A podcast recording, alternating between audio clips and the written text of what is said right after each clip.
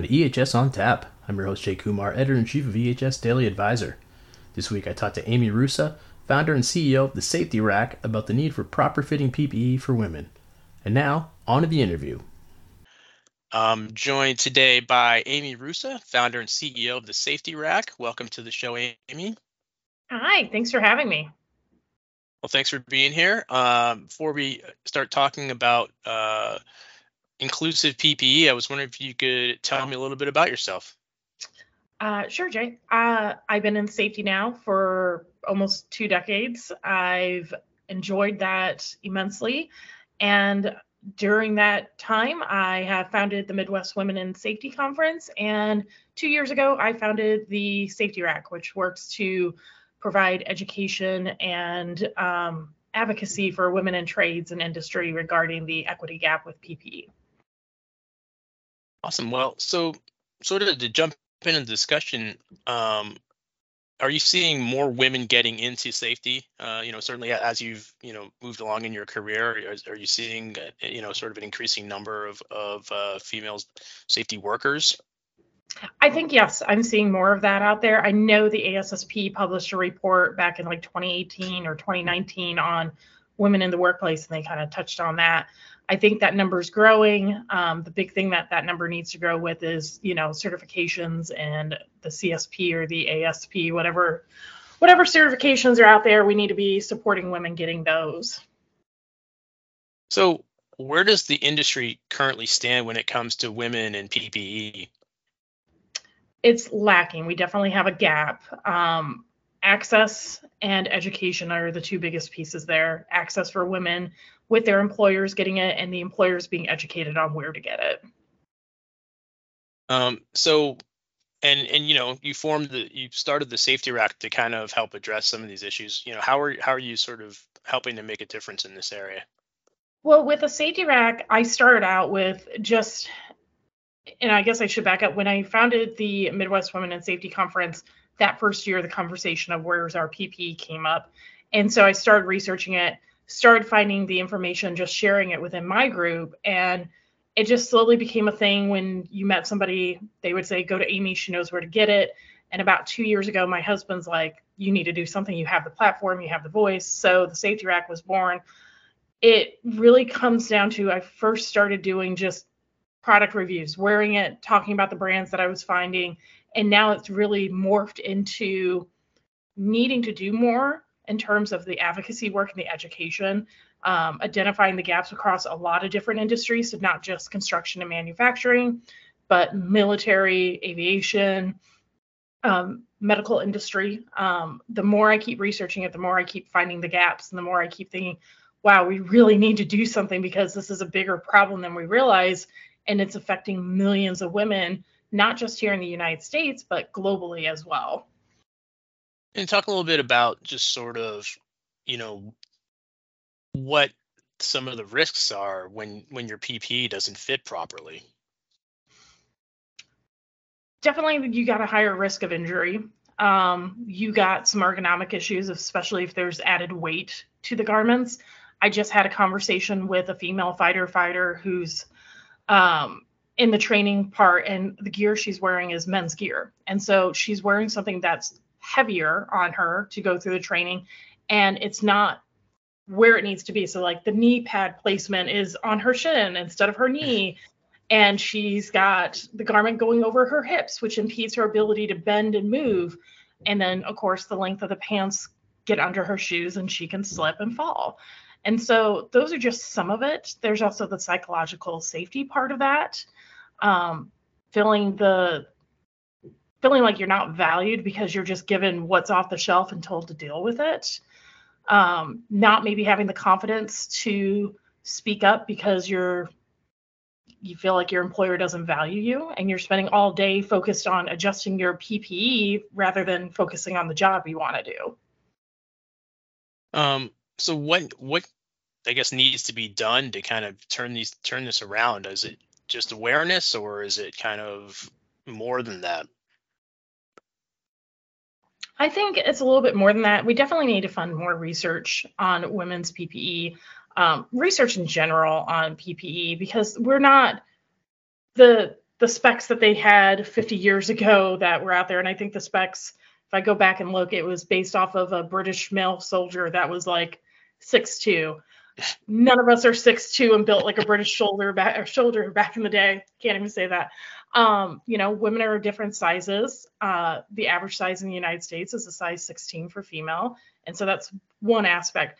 The biggest thing that I see is we need to close the gap with the education piece right now. And that is the distributors have an opportunity to make sure their salespeople are educated, have a conversation with the employer and ask how many females do you have here? And say you know we have these product lines and they're only a dollar more. We can fit it into your budget. We can build it into your ppe program.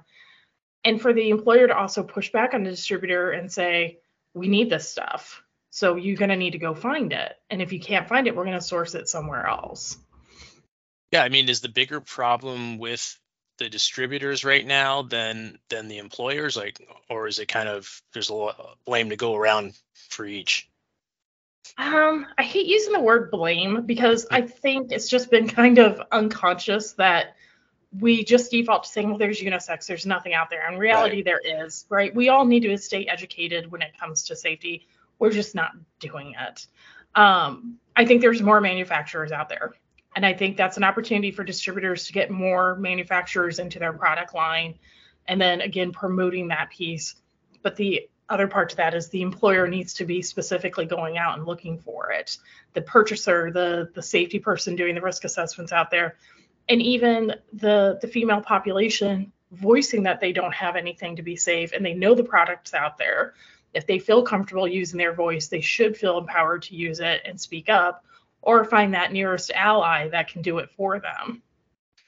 Yeah, is there is there certainly the pressure for some women to not speak up just because, you know, it's a male dominated company and they don't want to necessarily rock the boat. They just want to kind of keep going.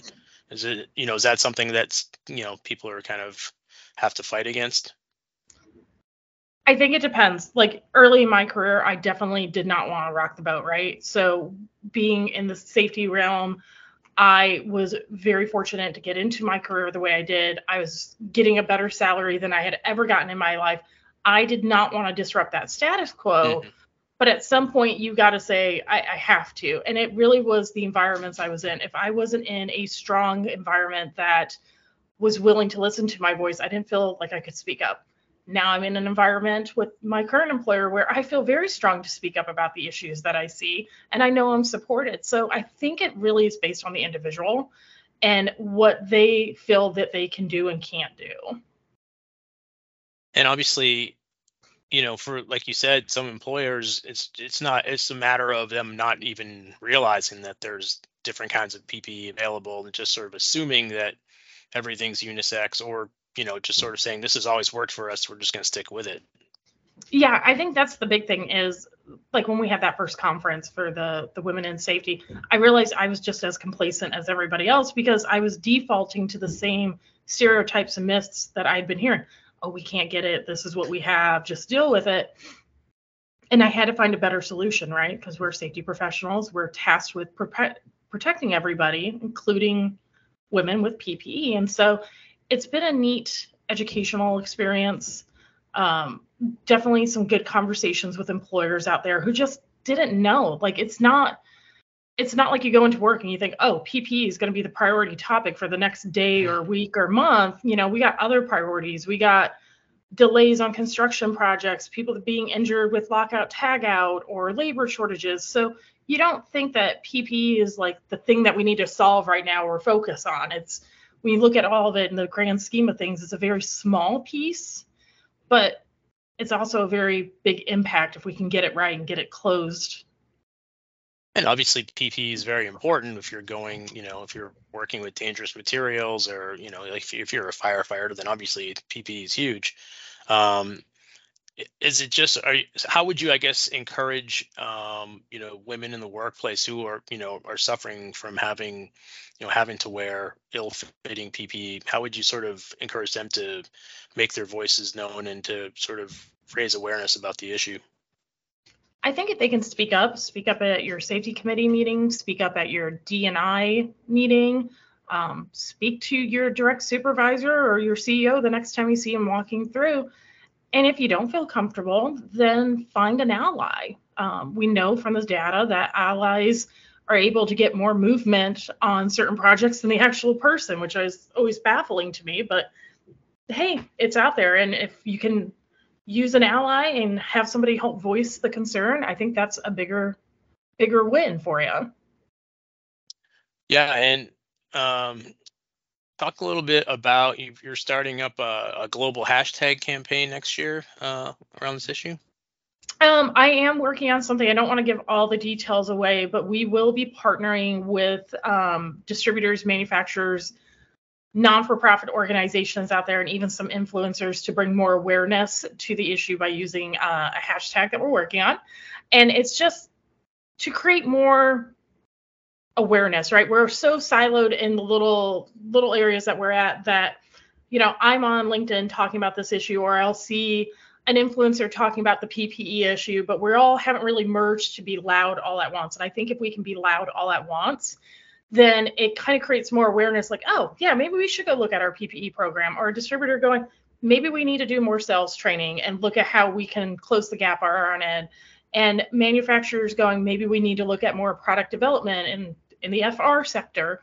So I, am really excited about it. I don't want to give it all away. I'm sure mm-hmm. we'll do another podcast when the time comes for it but uh, look for it to drop um, early next year on the Safety Rack on the Instagram and on my LinkedIn. But right now, I'm working with another organization to partner with them so that we can really join forces and make it a meaningful campaign and tie it in with a few other initiatives.